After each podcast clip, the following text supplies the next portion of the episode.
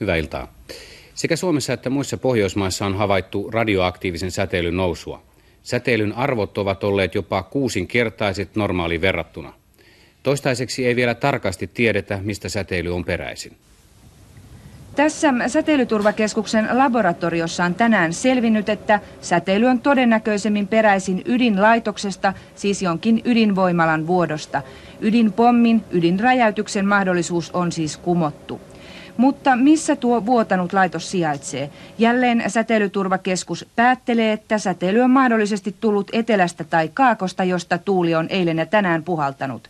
Ruotsin puolustusvoimien tutkimuslaitos tulkitsee ilmavirtoja siten, että säteily on peräisin Neuvostoliitosta. Neuvostoliitto kiistää tämän ja Suomessa tätä ei myöskään haluttu vahvistaa. Tällä tavoin pohdittiin TV-uutisissa 28. päivä huhtikuuta 1986, eli kaksi päivää Tsernobylin ydinvoimalassa tapahtuneen ydinonnettomuuden jälkeen. Radioaktiivisuuden nousua oli havaittu eri puolella Suomea ja sitä ennen Ruotsissa, mutta mistä tämä johtui, oli vielä iso kysymysmerkki. Näin noita 30 vuoden takaisia epätietoisuuden päiviä muistelee johtaja Tarja K. Ikäheimonen säteilyturvakeskuksesta. Nämä ilmamassat oli niin korkealla Suomen päällä silloin, kun ne ensimmäisenä tänne tuli, että täällä Suomessa ei vielä tullut laskeumaan maahan, mutta Ruotsissa tuli. Eli siellä havaittiin säteilyasut nousi jonkun verran aikaisemmin kuin meillä täällä Suomessa. Ja siellähän kuviteltiin, että Forsmarkin ydinvoimalaitoksessa on tapahtunut onnettomuus ja siellä evakuoitiin näitä Forsmarkin ydinvoimalaitoksen työntekijöitä. Tästä me saimme kyllä tiedon tänne Suomeen. Ja tämän jälkeen myös Suomessa havaittiin näitä kohonneita pitoisuuksia. Mutta kyllä uutinen sitten tuli meille myöhäisuutisena silloin 28. kun uutistoimisto taas ilmoitti, että Neuvostoliitossa on tapahtunut ydinvoimalaitosonnettomuus.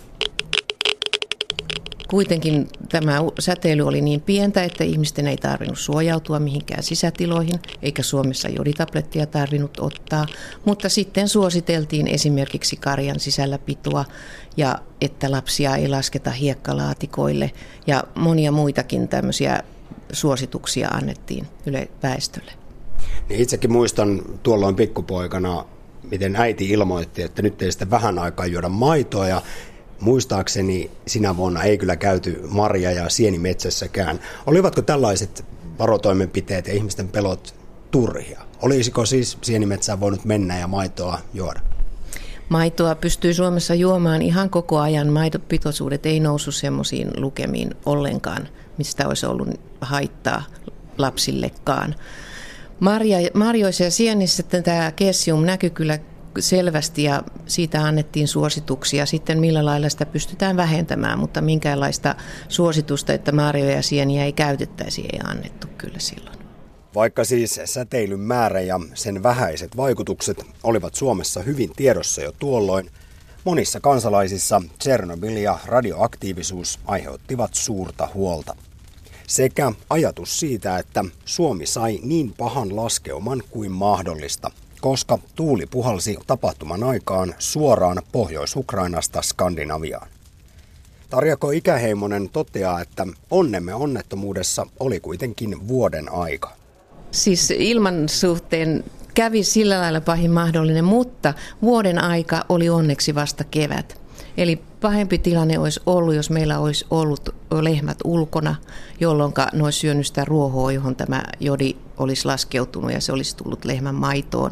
Ja sitä kautta olisi jouduttu varmaankin antamaan tämmöisiä maidon käyttösuosituksia ja rajoituksia. Eli vuoden aika oli meille otollinen. Myöskään ei ulkona vielä paljon kasvanut mitään lehtivihanneksia eikä, eikä muuta tämmöistä maataloustuotetta. Nykyisin tiedetään, ettei Tchernobylin säteily ole tappanut suomalaisia, eikä tule tappamaan tulevaisuudessakaan. Eikä sillä ole ollut vaikutusta syöpiin. Onnettomuuden osuus suomalaisten saamasta säteilyannoksesta on yhtä suuri kuin minkä jokainen saa kahdessa vuodessa vain olemalla. Toisin on tietysti Tchernobylin lähialueella, Ukrainassa, Venäjällä ja Valko-Venäjällä. Uhriluvuista kiistellään edelleen, arviot liikkuvat muutamista tuhansista aina satoihin tuhansiin. Se tiedetään varmasti, että lasten kilpirauhassyöpä lisääntyi selvästi edellä mainittujen valtioiden laskeuma-alueella. Ja juuri saamamme tiedon mukaan uutistoimisto TAS kertoo, että Tchernobilskin ydinvoimalasta, tämä ydinvoimala sijaitsee valko Kiovan pohjoispuolella, siellä on tapahtunut onnettomuus. Tämä on todennäköinen syy Suomessa ja muissa Pohjoismaissa todettuun kohonneeseen radioaktiivisuuteen. Sain tässä juuri lisää tietoja, mutta ne ovat suurin piirtein samoin, mitä äsken luin. Tassin mukaan onnettomuus on vaatinut uhreja. Tässä ei kuitenkaan kerro uhrien määrää. Neuvostoliiton viranomaiset ovat uutistoimiston mukaan ryhtyneet toimiin rajoittaakseen ydinvoimalla onnettomuuden seurauksia. Näin siis kaksi päivää onnettomuuden jälkeen. Mutta mitä 26. huhtikuuta 1986 sitten tarkalleen ottaen tapahtui? Mikä johti historian suurimpaan ydinvoimakatastrofiin?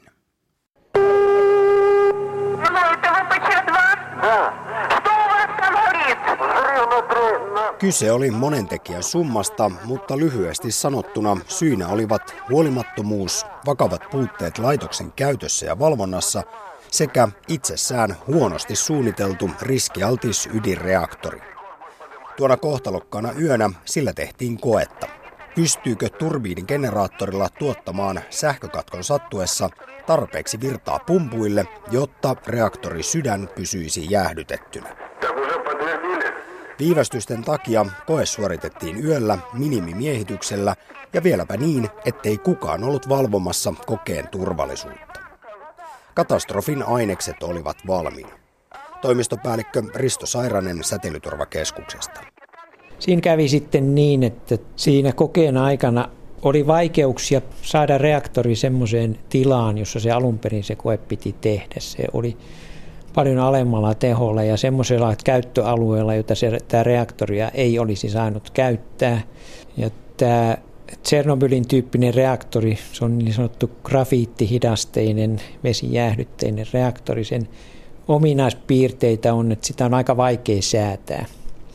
Toinen ominaispiirre on se, että päinvastoin kuin näillä tavallinomaisilla ydinreaktoreilla, että jos sieltä vesi katoaa, niin sen teho nousee. Ja tuota, niin tässä kävikin, sitten kun se koe aloitettiin, se oli semmoisessa tilassa, jossa se tämä reaktori oli herkkä tehon muutoksille. Ja kun sieltä sitten koesuunnitelman mukaisesti pumput pysäytettiin, vesi katosi vähäksi aikaa sydämestä, niin se reaktorin teho pomppasi monikymmenkertaiseksi. Ja se tehon nousu rikko reaktorin sydämeen, josta sitten taas seurasi, että sieltä tuli iso höyryn kehitys siellä sydämessä ja se rikkoi koko sydämen ja suojarakennuksen. Ja tämän lisäksi vielä syttyi se neutroneiden jäähdyttämiseen käytetty grafiitti tuleen. Siitä syntyi semmoinen iso tulipalo, joka nosti näitä radioaktiivisia fissiotuotteita useamman kilometrin korkeuteen. No, tämä tuhoutunut ydinreaktori oli siis vesijäähdytteinen ja grafiittihidasteinen RBMK 1000 tyyppinen. Vieläkö tällaisia vastaavanlaisia tai lähelle samantyyppisiä entiseltä Neuvostoliiton alueelta löytyy? Kyllä niitä on vielä käytössä. Niitä ei enää rakenneta, mutta kyllä niitä on lähellä.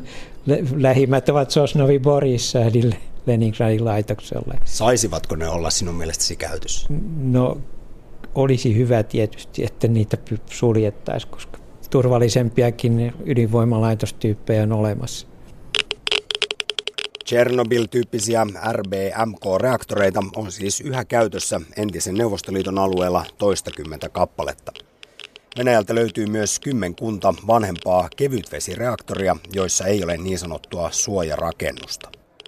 Ja kun puhutaan laajemmin huolestuttavista tai iäkkäistä ydinvoimaloista, Risto Sairanen toteaa, että useimmat maailman laitoksista ovat 30-40 vuotta vanhoja ja ne eivät ole valitettavasti samalla tasolla kuin modernit voimalat, mutta silti paljon turvallisempia kuin edellä mainitut RBMK-reaktorit. Jollaisesta syntyi myös historian pahin ydinkatastrofi 30 vuotta sitten. Ja tuohon vuosipäivään liittyen palataan vielä lopuksi Tchernobyliin. Tähän päivään mennessä onnettomuudesta tullut Cesium 137 säteily on puolittunut, mutta sitä on vieläkin liikaa ihmisille. Vaan ei luonnolle ja eläimille, jotka ovat ottaneet alueet, kuten Pripyatin aavekaupungin hämmästyttävästi haltuun. Tarja K. Ikäheimonen. Suurin yllätys on nimenomaan se, kuinka hyvin siellä tämä eläinkunta ja eliöstö voi, kun ihmistä ei ole paikalla. Ja tosiaan sinne on myöskin muualta alueelta muuttanut eläimiä sinne alueelle, koska siellä on niin rauhallista. Mutta siellä koko ajan on käynnissä kyllä tutkimuksia ja tutkitaan sitä, että miten nämä korkeat säteilytasot sitten tähän eläimistöön ja kasvistoon vaikuttaa. Eli se tutkimus on vielä aika, aika lapsen kengissä tällä hetkellä. No täällä esimerkiksi Pripyatissa, niin siellä harrastetaan turismia. Monet suomalaisetkin lähtevät sinne aika eksoottiselle reissulle. Milloin tuo alue on mahdollista pysyvästi asuttaa? Eläimet sen ovat jo tehneet, mutta onko tähän jotain arviota, että montako sataa vuotta kestää ennen kuin sinne voidaan jälleen turvallisesti mennä? Kyllä se vielä kymmeniä vuosia kestää. En sen paremmin osaa. Mutta ei satoja vuosia. No, jos ajatellaan, että miljoonasosaan tämä kessium, joka silloin vapautui ja laskeutui sinne lähialueille, niin, niin tota, on vähentynyt 300 vuoden kuluessa, niin siitä saa jonkunnäköistä mittapuuta.